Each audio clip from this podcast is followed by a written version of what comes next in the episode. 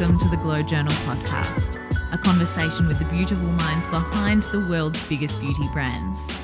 I'm your host, beauty writer Gemma Watts, and in this episode, I'm joined by the founder of Tata Harper Skincare, Tata Harper. Born in Colombia, Tata Harper grew up surrounded by beauty.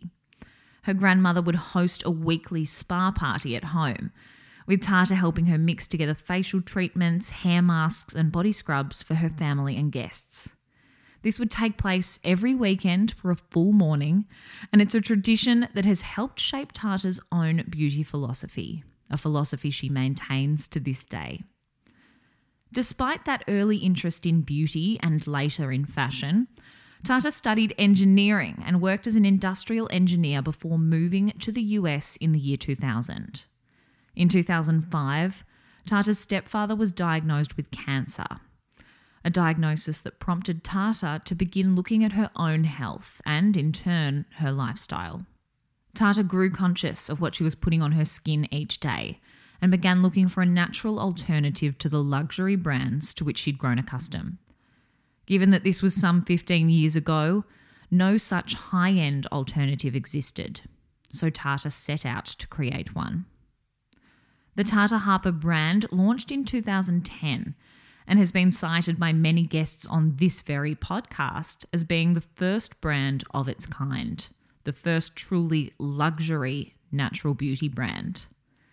A pioneer and intent on remaining one, Tata Harper is one of few brands that formulate, quality control, and pack all of their products in house. In Tata's case, that's on her farm in Vermont at a time when in house formulation and manufacturing are still far from the norm. Her brand is now stocked worldwide, and I truly found Tata's insights to be so, so valuable throughout this conversation. She was incredibly honest about the time, the difficulty, and the cost of sustainable manufacturing.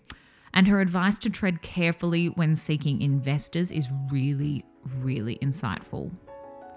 In this conversation, Tata shares the early career choices her mother did not approve of, the ways in which her background in engineering has helped her optimize her brand's operations, and what physically qualifies a product as high end.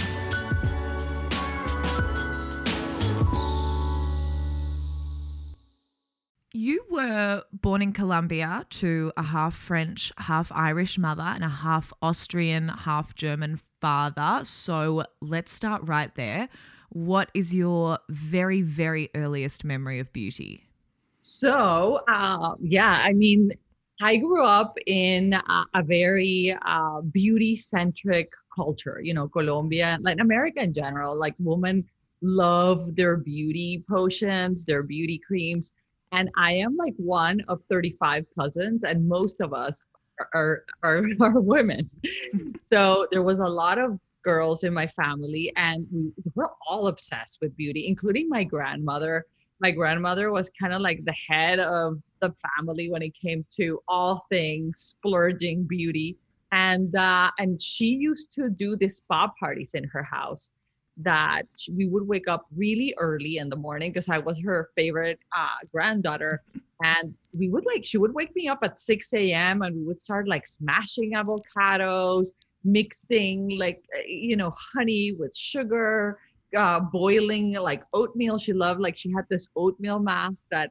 Uh, that she loved making and and I was there helping her and put it all together and uh, and then like tons of my family members and her friends would arrive for like a whole morning of beauty rituals just so you get an idea. And it would be like masking oil in the hair uh you know like body treatment she would bring like even like mani pedi uh ladies to come and do our, our our nails. Like it was like getting ready for the weekend and this happened between like 8 30 a.m to let's say like lunch and uh, and it was like a whole morning and those were my early memories of beauty just you know in the in the family with her just doing a lot of diy and and and also you know i think that that helped form my ideas of beauty because i i never see beauty as a chore or something that i don't have time for it's it's kind of like a way of pampering yourself right like making yourself feel better look better. So it it it was very formative for me. Um, and and it also helped me just like love beauty since I've been very very young. That sounds like heaven. This makes me want to just take one morning off every week and just have my beauty morning. Saturdays, Saturdays or Sundays could be a good day. You yeah. know, I I try to do it with my kids. I am not as rigorous as she is, and I'm not into the DIY so much, just because I have like our products. That, sure. So I doing that, but I do try to, you know, kind of like pass on my love of beauty to my kids. I have three kids, two girls and a boy, and uh, and they love they love their their routine. So it's like a, a big accomplishment for me. So you've always been kind of surrounded by beauty. What did you think that you might be when you grew up? So I grew up thinking that I was going to be a fashion designer. Ah. and even when I was in high school, I had a fashion line, like a very small line um, that I started with a friend. And we would like go to Miami, buy the fabrics, and then we would have a we would hire a pattern maker. Like we would like find all the people that help us do the the line and then it was really much inspired by things that me, me and my friends loved using but my mom was really not supportive at all of me studying fashion she's like that's just very narrow like you know like i think that you should you know if you want to study that later that's another thing but i think that you know like i think that you should study something that gives you like a broader range and that you can apply to many many industries and, and even if you want to be a fashion designer later so I ended, she ended up like convincing me slash twisting my arm so that I study industrial engineering.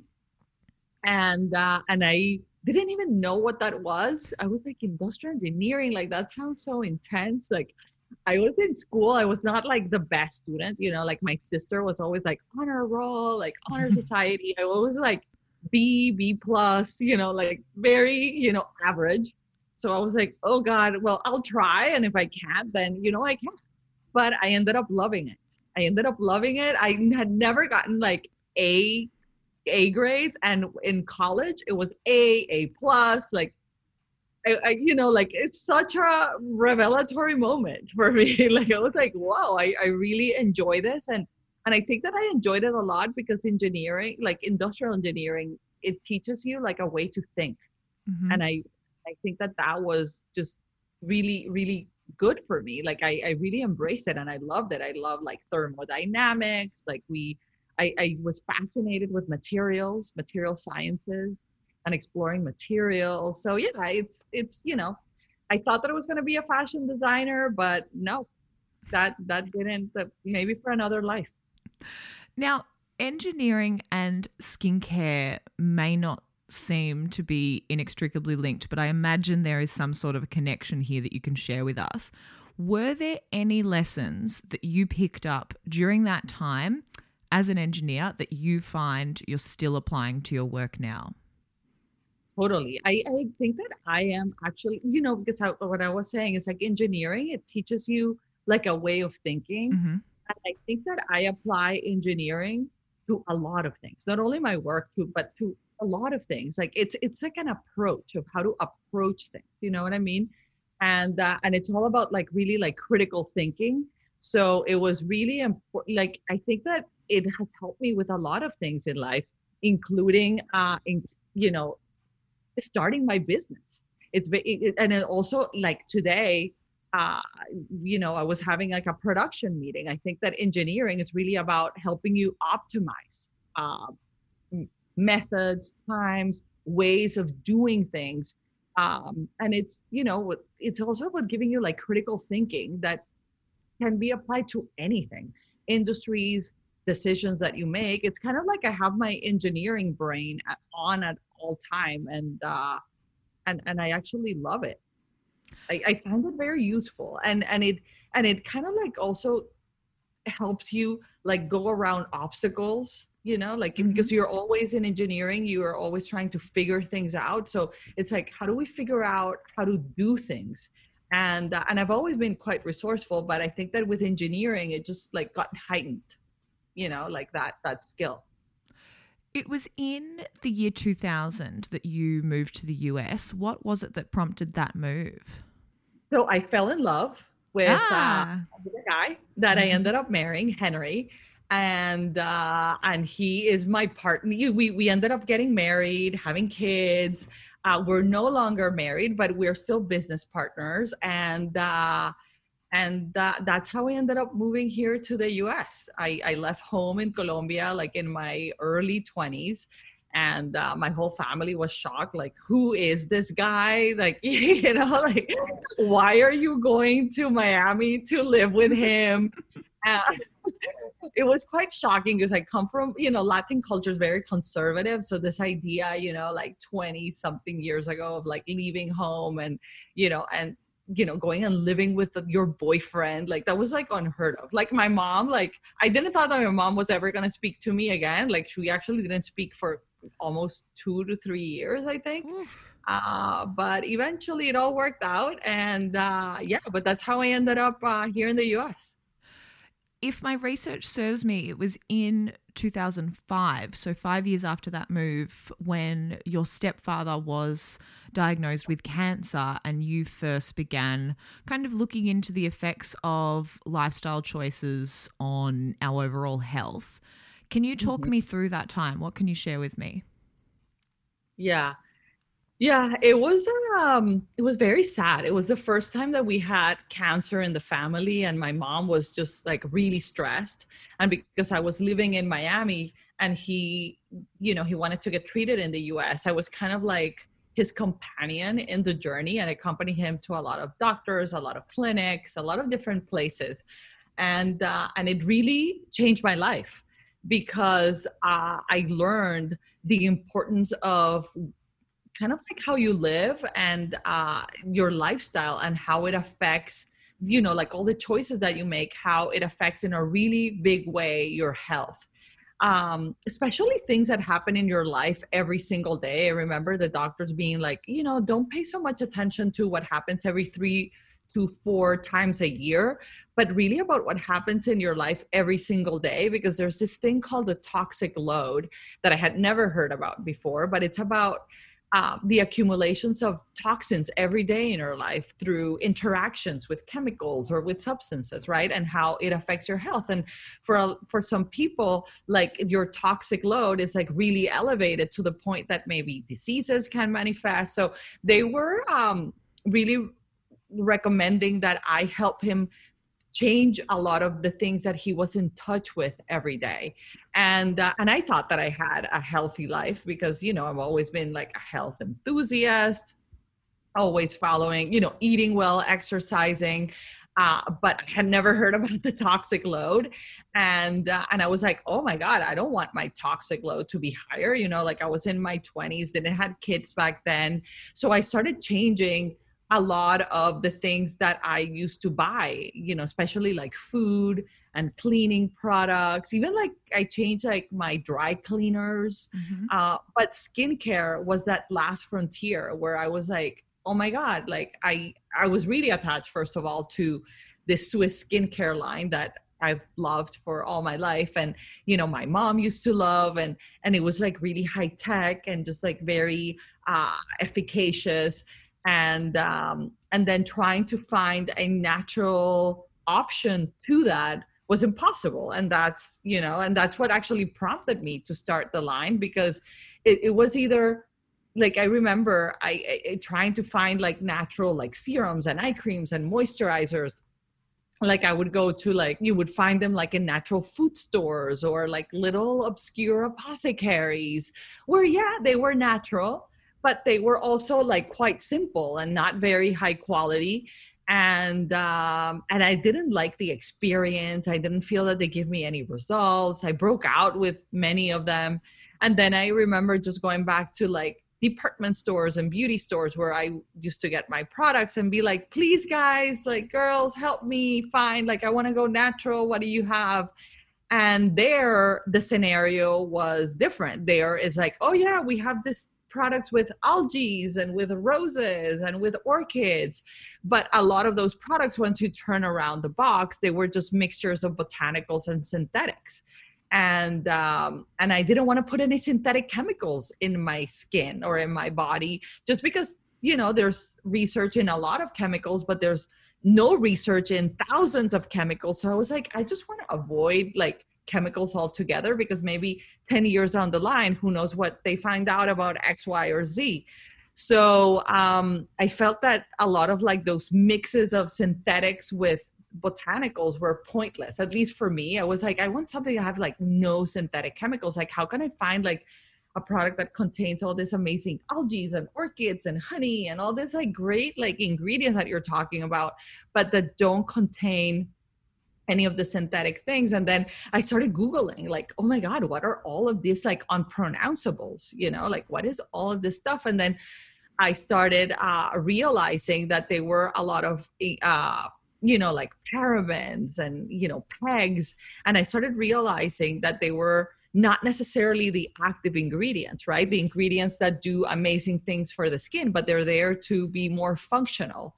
Um, and uh, and i was like okay the lady at the store said that we needed to have all the synthetic chemicals because they were the ones providing the results uh, right and they, they were needed. But then here i'm googling and i'm seeing that these are have nothing to do with results and they're mainly there to emulsify to thicken to stabilize to handle ph you know like I, I got really deep into the science. I've always been like very nerdy like that.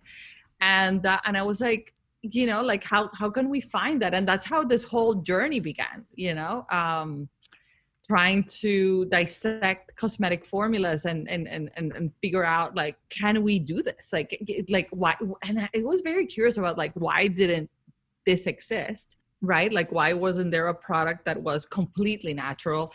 And you know well into the development of the line i just realized that it was really hard. It was really hard. It took me many many years to develop the line. It took me 5 years eight different scientists and chemists trips all over uh, to find botanists, aromatherapists, herbalists, green scientists, just to help me put pieces of the formula together because it was really about deconstructing cosmetic formulas and rebuilding them with natural raw materials that needed to be found because they they existed but they had never been used in those applications they were more like obscure you know like they were like gums from trees from senegal waxes from olives from italy you know like and you it required a lot of time of experimentation i'd love to hear more about that time because i think the the process of physically launching is so interesting. It's one thing to have this idea, but it's another thing entirely to get it off the ground. So, how did you go about finding those scientists that you've mentioned? How did you source the packaging? How did you decide which products you'd launch with? How did you physically go through those steps to launch the brand? Well, I, I just, again, using my engineering brain, um i just took it like step by step and first and foremost like I, I first of all i didn't even think about packaging. Like that was like the last thing in my mind. First it was really all about the formulas and it was many years just about the formula. Uh i think that i didn't think about packaging until like the very last minute to be really honest with you. Um, and then it was a lot of like asking around and you know i would read a book i buy i bought tons of books to uh, get more informed.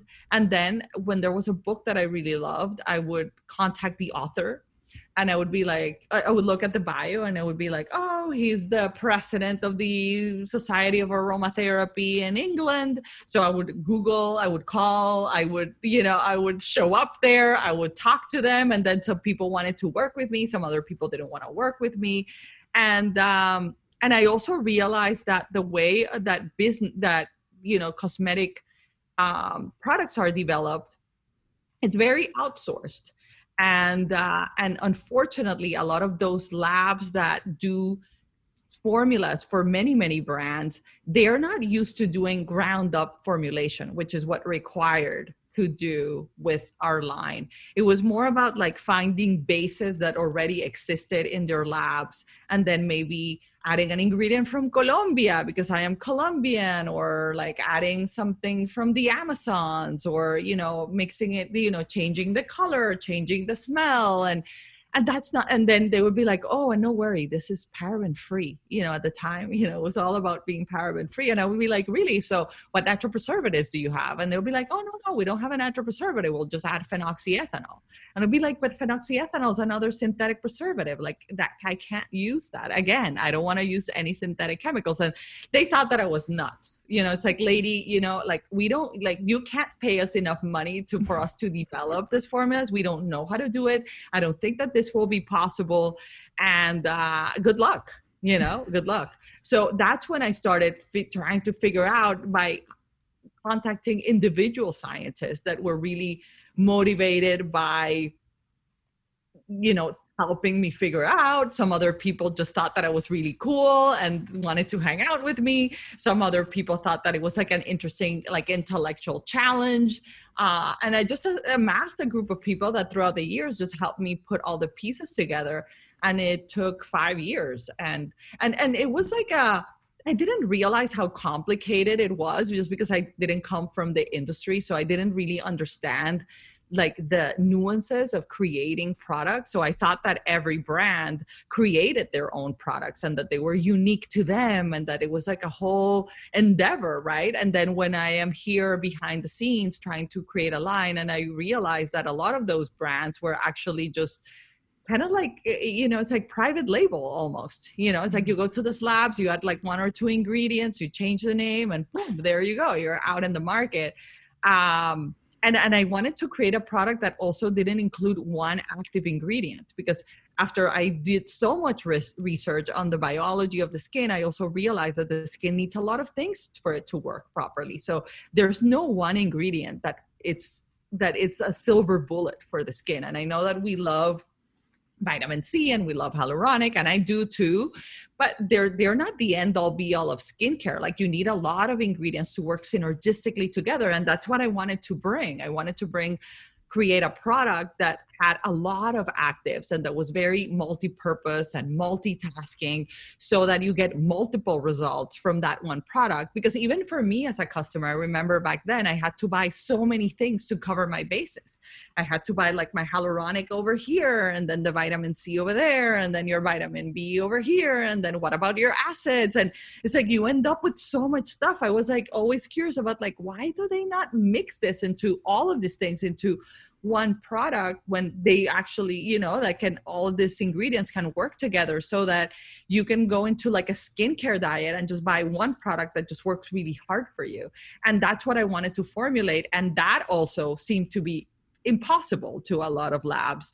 Um, so we ended up creating our own labs which is ultimately what what we wanted to do so that i could create really unique products for my clients um, you know, like when you buy our products, like there's nothing like it in the market. Like you have to buy the products to get all of that mixture, right? Like that curation, which is what we're really well known for. It's like we're more like a curator of like ingredients from all over the world that we add into one formula that just complement the result of one another and just make the formula work harder for you so uh, yeah it was just like really hard I, I think that if i would have known back then i was just like really naive with no idea of like what was i getting into uh, I, I, don't know if I would have known all of this if I would have started. you know what I mean? Because it took so, so, so, so long, and it was so much work. But at the end of the day, is it pays off because it's like we create a product like no other, and also it's not only a product that it's great for you and that makes your skin amazing, but it's also a product that makes people's lives better.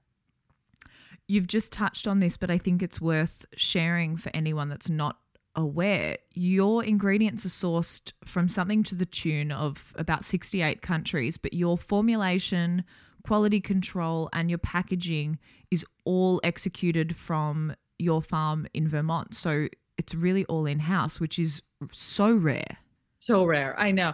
Uh, yeah we bring ingredients. Now it's like 80 something countries oh i think it's the last time that we yeah that we counted. It's like ingredients from like 80 something countries.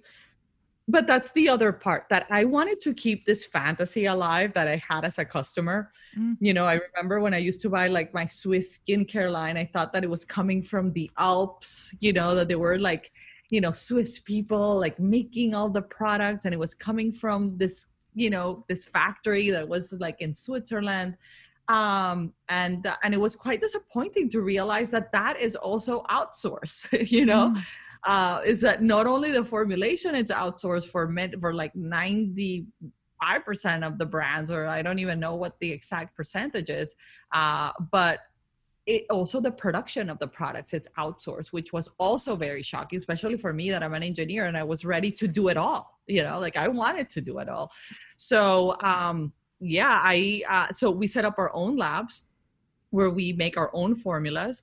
And in that lab in my farm in vermont is where everything is made. You know we we don't make all the ingredients like raw materials come from all over the world as we were saying but we are ultimately responsible for the quality of our products and for the production of our products because I thought that that was the most important responsibility that I have. It's like, I'm sure that my clients don't care if I outsource my accounting, if I outsource mm. my content, but I'm sure that they won't like it if they know that I'm not the one producing their products. That was important for me. And I felt that that was important for my clients. And it was like probably like one most important responsibility that I have is to ensure the freshness, the quality of my products. So um, I was living at the farm. You already had a farm in Vermont, and and I and, and it was an old dairy farm, and we had lots of barns in the farm. So I was like, why don't we like renovate all of these barns, gut them out, like completely like overhaul them and create our factory here and our and our labs and everything here so that we can fulfill that fantasy for our clients and we can actually make the products because i felt like it's like if you go and buy bread right to this to, to, to this uh, uh, pastry shop or whatever and then you arrive there and then you realize that there's no formula that it's specific to the bread maker that actually there's no bread being produced there and that everything it's outsourced. You know it's like mm-hmm. no. Like i want to be able to do all these things. And uh and that's why we set it all up. So yeah in the farm we we batch the products like we make the products we fill them we package them and we operate pretty much like a food company. It's not necessarily like a typical production of skincare either which you know like when you go and you try to you know, let's say you want to do like Gemma Watts skincare, right? Like you go to this contract manufacturer, that's what they're called, and then they give you their minimums. They're like, okay, Gemma, for your eye cream, we you need to place an order of five thousand. For your serum, we need to produce a minimum of ten thousand. And then what happens, Gemma? That you end up in a warehouse storing a lot of product, right? And by mm-hmm. the time mm-hmm. that they get to your clients, they might be old older yeah. than what they should or you produce more than what you needed and now you ended up being wasteful. So i was thinking about all the scenarios through my mind. I'm like no we this is not about producing in an efficient way. This is a producing in a quality ways and that's why we produce every single month every single one of our products. So sometimes the batches are really efficient but sometimes they're not as efficient because it's you know it's all about the forecast and what is actually needed every single month I'm so glad you've gone into detail on that because I feel like, I mean, and why would they be? But people aren't across the process. It's not as simple as just saying, okay, this is what we're going to make and this is how we do it. It, it, to make products, there's so much more to it than that there's so much that happens behind the scenes and mm. especially if you are a modern company that have a lot of values around sustainability and transparency and responsibility you know like there is uh, a whole other factors that you need that come into play uh, so that you can be as sustainable as possible as well so um, you know all those things come into play when you make all of these decisions and and sustainability is always in my mind and in the mind of my team as we make almost every decision you know mm. so that we are not doing things that our customers are not expecting and also we're a luxury brand and you know not a lot of uh, luxury products allow the customer the opportunity to be sustainable because for the longest time luxury has been about excess and more packaging and you know the box inside of the box inside of the paper inside of the carton you know it's like it's there's so much excess. Um so you know we we we paid so much attention. When it was time to create packaging it took a really long time to figure that out as well. So we ended up going with glass packaging for the most part. Like i think that 95% of our products come in glass because glass is infinitely recyclable. As long as people are recycling it it actually it's infinitely recyclable. So it'll always be available right like that same glass same for uh, you know, even how you decorate that glass. Like instead of using like synthetic inks, you have to use soy-based inks. Like that now costs more. Uh, if you want to talk about cartons and boxes, you have, you know, like for us, it's really not an option to come down and tear down like a tree responsibly to create a box that people are going to throw away. Like we typically buy post-consumer paper or uh, paper that comes from um, forests that are responsibly managed. That right there is like double the price. Uh, same if you want to decorate with the carton with inks that are more sustainable, they don't pollute the water. So it's like everything uh, adds up, and it's hard. It's hard to make those decisions because those decisions around sustainability and quality are expensive decisions, and it's sometimes things that customers don't realize. Uh, but I think that you, you know, like if you want to buy something sustainable like we need to wean ourselves off from this idea that things can can all be cheap because sustainability is not cheap at, mm-hmm. at least right now i mean it's a work in progress we're all trying to adopt it and see how we incorporate it and it's definitely you will see you know economies of scale but right now it's very hard and it's very expensive and and uh and uh, yeah but that's what we do. That's what our customers expect and that's you know and we happily do it. I know that you know we will sell much more if things were less expensive but we don't like to cut corners. We don't mm-hmm. like to compromise like our values and the reasons why you know like what we're bringing to the table for our client. You mentioned in there that you're a luxury brand which is absolutely the case. You launched in 2010 you were the first to create a really high end natural skincare brand. And obviously, natural skincare existed, but I think in your own words, it was mostly quote unquote hippie shit. You were talking before about how the only natural skincare that you could get was in like a health food shop. Being the first to to do what you've done, create a luxury natural skincare brand, it's it takes kind of a, an additional education piece, I think, how did you educate consumers on what you were doing? This is the thing whenever you create something so new, there's there's a whole other you know element that involves getting people on board. So how did you go about it? Yeah.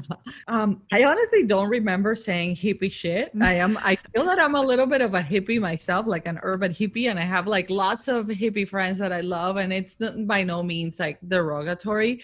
I think that maybe I was like maybe referring to the quality of the product. Sure. Um, it was really um it was really hard. We spent a lot of time educating the clients and speaking about like why naturals were better right? Like why why are they better? And what i also realized is that there was a like a, a, a, demand that already existed for what we created. And people some people didn't have to be convinced right? Like they were looking for what we created which was quite shocking because a lot of the experts that i talked to when i was creating the products they um, they thought that you know serious skincare customers were never interested and will never be interested in natural hippie shit like what you said. Um, but uh, you know i feel that now for example clients like that has completely shifted. And if anything the world is moving in our direction and clients are looking for things that are more healthy and that are better for you know that elevate the their, their quality of life. I mean we are a byproduct of the wellness movement. If the wellness movement didn't exist we wouldn't exist and uh, and and and and people are more interested in making healthier decisions and elevating uh, again like their quality of life sustainability and all these different things that are part of like our world right? And uh, and it took um, a lot but it did it did take me speaking about that a lot. And i also love educating clients on on on beauty and skincare and like all of the things that I had learned from growing up in Colombia with like this family that is obsessed with beauty. Um, so I spent a lot of time, and I still do, uh, doing events and beauty classes. And in those beauty classes, we talk about naturals. We also talk about like what's the best way to layer products in the skin, like the science of layering, of uh, why do you need a serum, why do you need an eye cream, um, and and it's it's been fun. It's been fun. I've been I've been enjoying it because it like puts me like right in front of you know my clients and people and and, and let you kind of like talk about all this you know about the importance of all these factors that a lot of times people don't even realize what is it that you think takes a product to that luxury level is it you know the formulas are still natural. So is it beautiful packaging? Is it the surrounding lifestyle piece? Does it come down to the efficacy? Is it a combination of those things? I think that a product it's high it's really about the quality mm-hmm. of all the inputs and the complexity of the product right? Like yeah. if you have a product that it's only around one ingredient well that's not you know like that's not that expensive. You could probably get that at a lower price point. Um and also it you know but when you're trying to add like for example our, our elixir vitae like this serum right here has mm-hmm. 72 active ingredients that you know so it's like you can't find that anywhere. So it's like this element of like uniqueness right? That also it makes the product special. And then there's the quality of the products. Because even for me as a producer of this products like there's tons of alternatives for many different types of ingredients. Like for example hyaluronic acid just to give you like a random example.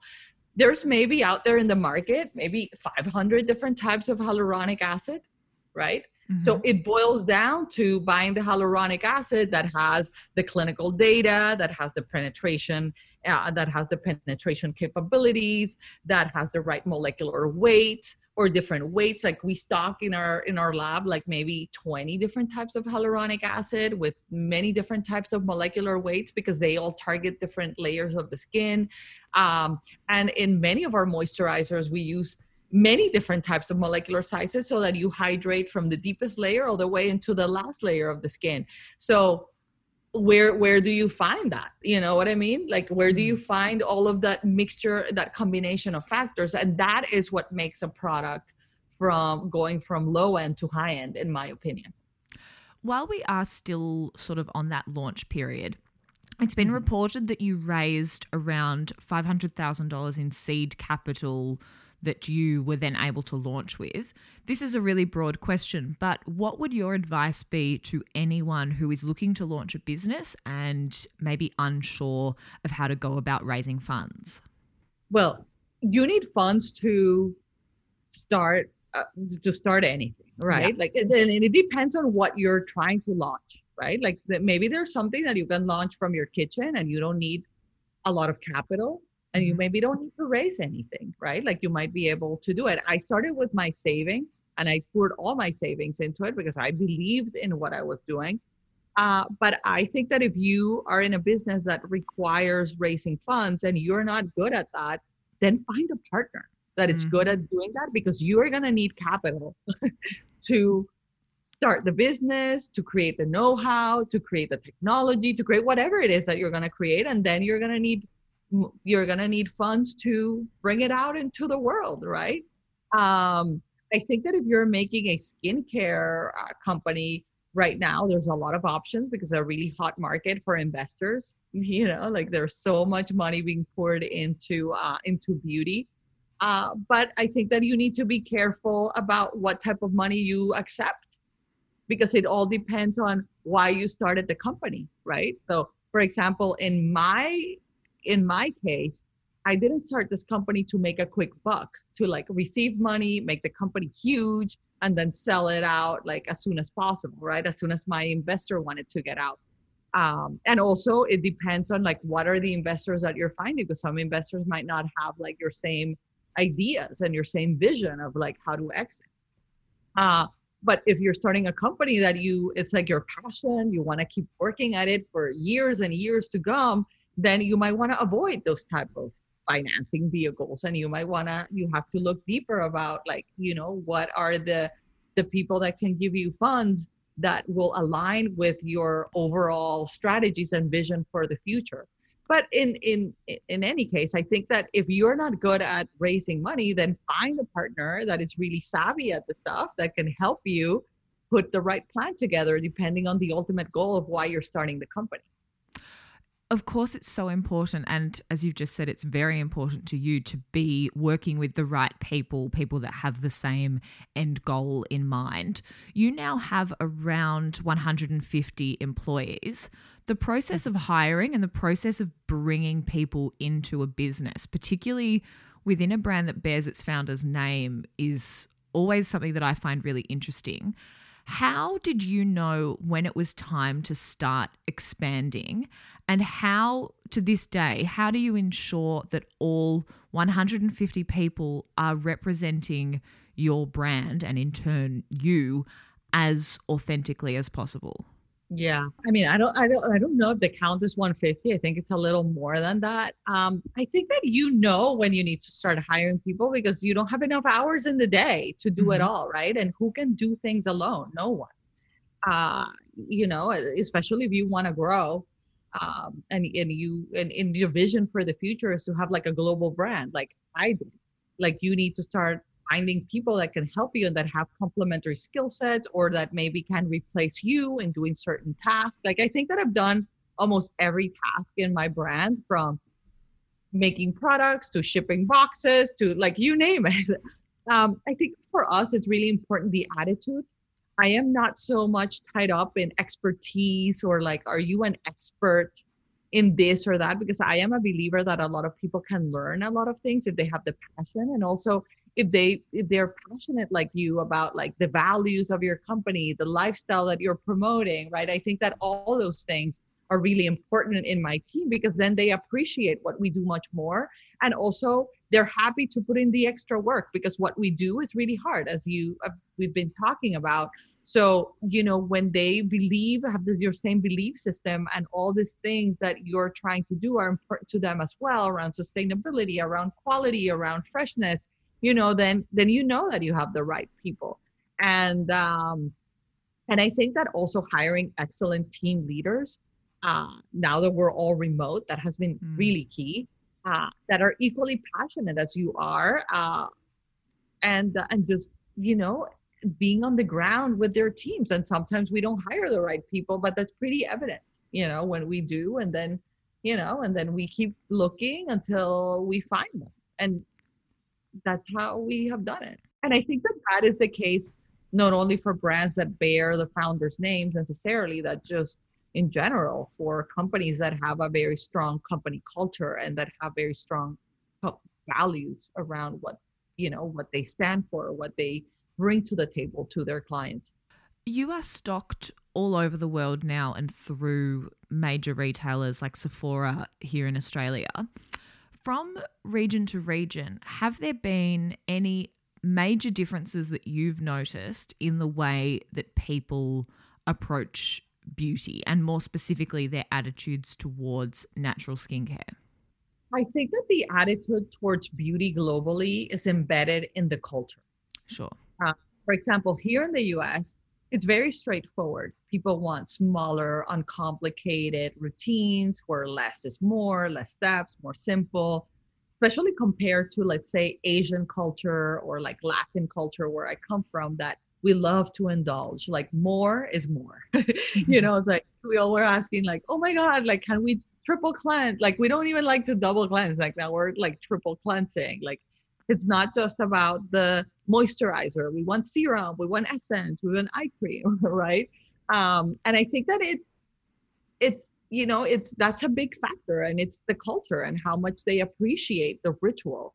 For me, um, beauty is such a transformative ritual. Like you know, like I personally like after the whole day going to my bathroom after working and some days are really hard and really stressful and but you go and you wash your face and you put the creams on and then you are like oh my god I, you start just feeling better you know what i mean and then you leave the bathroom and then you're a completely different person different different mood uh, and and and i think that a lot of that has to do around your own personal attitudes towards beauty and how the culture values and sees beauty. Um, I think that what you're asking about, like natural in particular, I think that there's always, you know, like with the wellness movement, something that's happening globally, and uh, and and there's a large group of people that are part of that of the wellness movement, which is not a trend; it's really a movement uh, that and they and they embrace that. And and we always find clients for our products wherever we are in the world. You have sat at the helm of your brand for over 10 years now over that mm. time what have been some of the biggest changes that you have seen within the beauty industry if anything that there's been an explosion and desire to go in our direction which is mm-hmm. funny because when i started everybody thought that it was that it was like a losing proposition that no one was interested in what I was doing. Um, and uh, and so I think that that piece has been pretty incredible. I think that also when I launched like clean, the whole like clean movement didn't exist at all. Mm.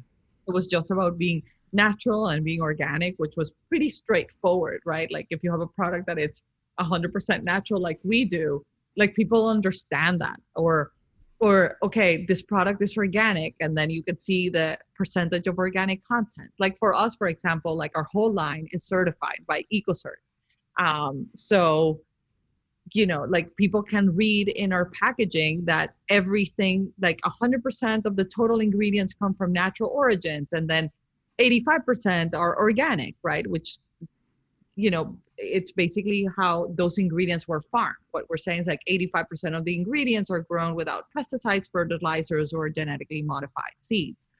Um, so I think that with the rise of clean, it has been great in the sense that it's an effort that a lot of companies are making for their clients and trying to do things better, right? Um, they are trying to either add more natural ingredients to the formulas, they are trying to be more sustainable.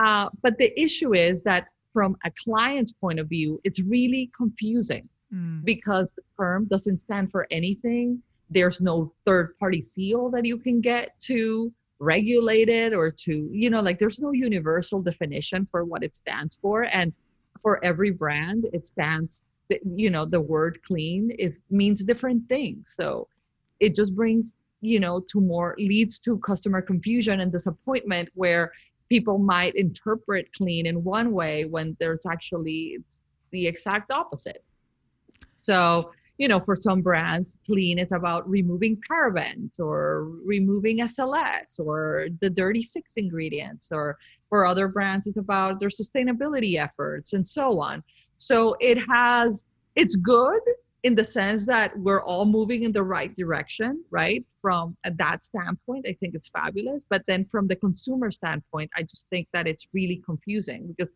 not every every, every brand, the term clean means different things. For us, clean means zero tolerance for synthetic chemicals. Like we don't use any synthetic chemicals in our formulas. Like everything that we, all of the raw materials that we use come from the earth um, and uh, and also for us sustainability has been embedded in the brand since the beginning it's like one of the core values that we have embraced so that's what clean means to us but cleans have like a thousand different definitions and then also uh, like uh, retailers have their own definition of clean so it's it's it's it's just confusing Mm. And that's why I am a big believer in third party seals yeah. and in certifications because those are the best friends for customers. They really tell you, like when you look at a brand and you see the seals that they have, it really tells you the importance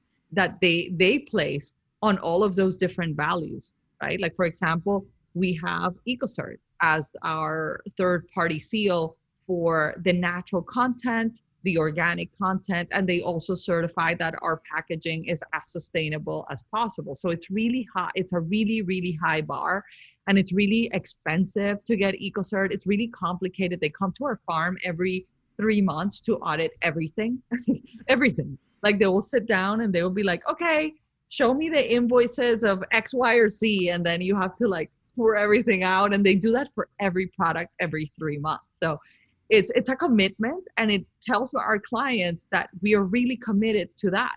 Or for example the seals around vegan or you know the fsc seal like the forest certified seal like all those things are optional.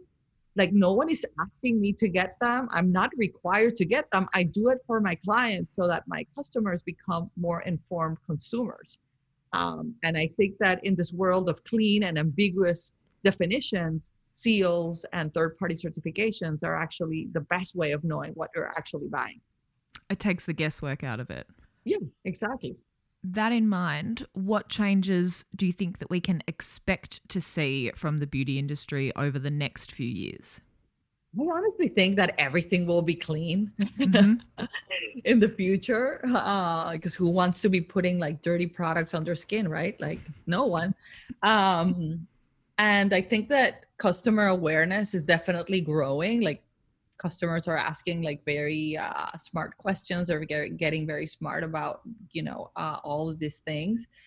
Um, and i am also a big believer in reuse you know refilling and reusing your packaging from a sustainability standpoint for example like that's something that we are seriously looking into. We launched our first refillable product, which is our Waterlock moisturizer last year, which was really like a, a pilot into like, okay, let's see how um, ready our customers to embrace this, and let's you know let's pace ourselves, and you know let's see how how how to do refills.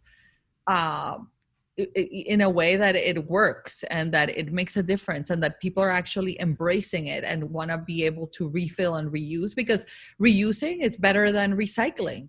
Uh you know like sometimes i even like myself throw like you know like i'm done with a serum and then i throw everything in the recycling bin and i'm like well but that pump was perfect the bottle was not broken. The cap was perfect. Like why am i like recycling the stuff? Like why i don't have a refill that i can use this packaging for like many many you know many months and even years right? Mm. my final question. What is mm-hmm. next for tata harper? What is next for tata harper? Uh, I mean, ex- keep expanding, keep uh, expanding around the world. I mean, we still have, there's still a lot of countries that we're not we don't have a presence.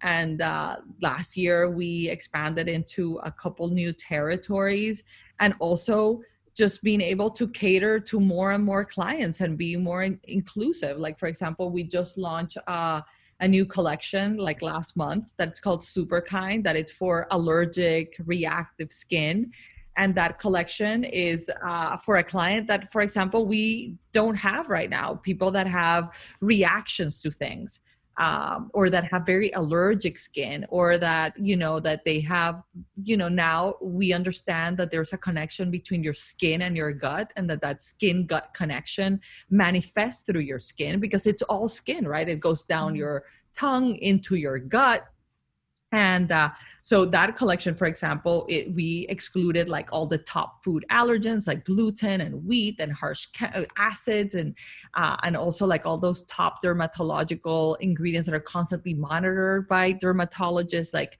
essential oils and fragrances and retinols and vitamin c and a lot of the things that can't be used when you have allergic skin or you're prone to stressed out skin. Um, and, and that that is going to expand. I'm also working in like new categories. So it's mm-hmm. yeah we're we're having fun. We're very passionate and we're there's never like a dull moment but just keep uh, keep at it and keep uh, listening to our clients and making sure that they're happy with the products that we're creating for them. That was tata harper founder of her namesake brand tata harper which you can find on instagram at tata harper skincare to read this interview, you can visit glowjournal.com, and for more beauty news, you can find me on Instagram at gemkwatts or at glow.journal. If you liked this episode, please do not forget to subscribe, rate, review, and share so other beauty and business lovers can find us. I'm Gemma Watts. You've been listening to the Glow Journal podcast, and thank you for joining me.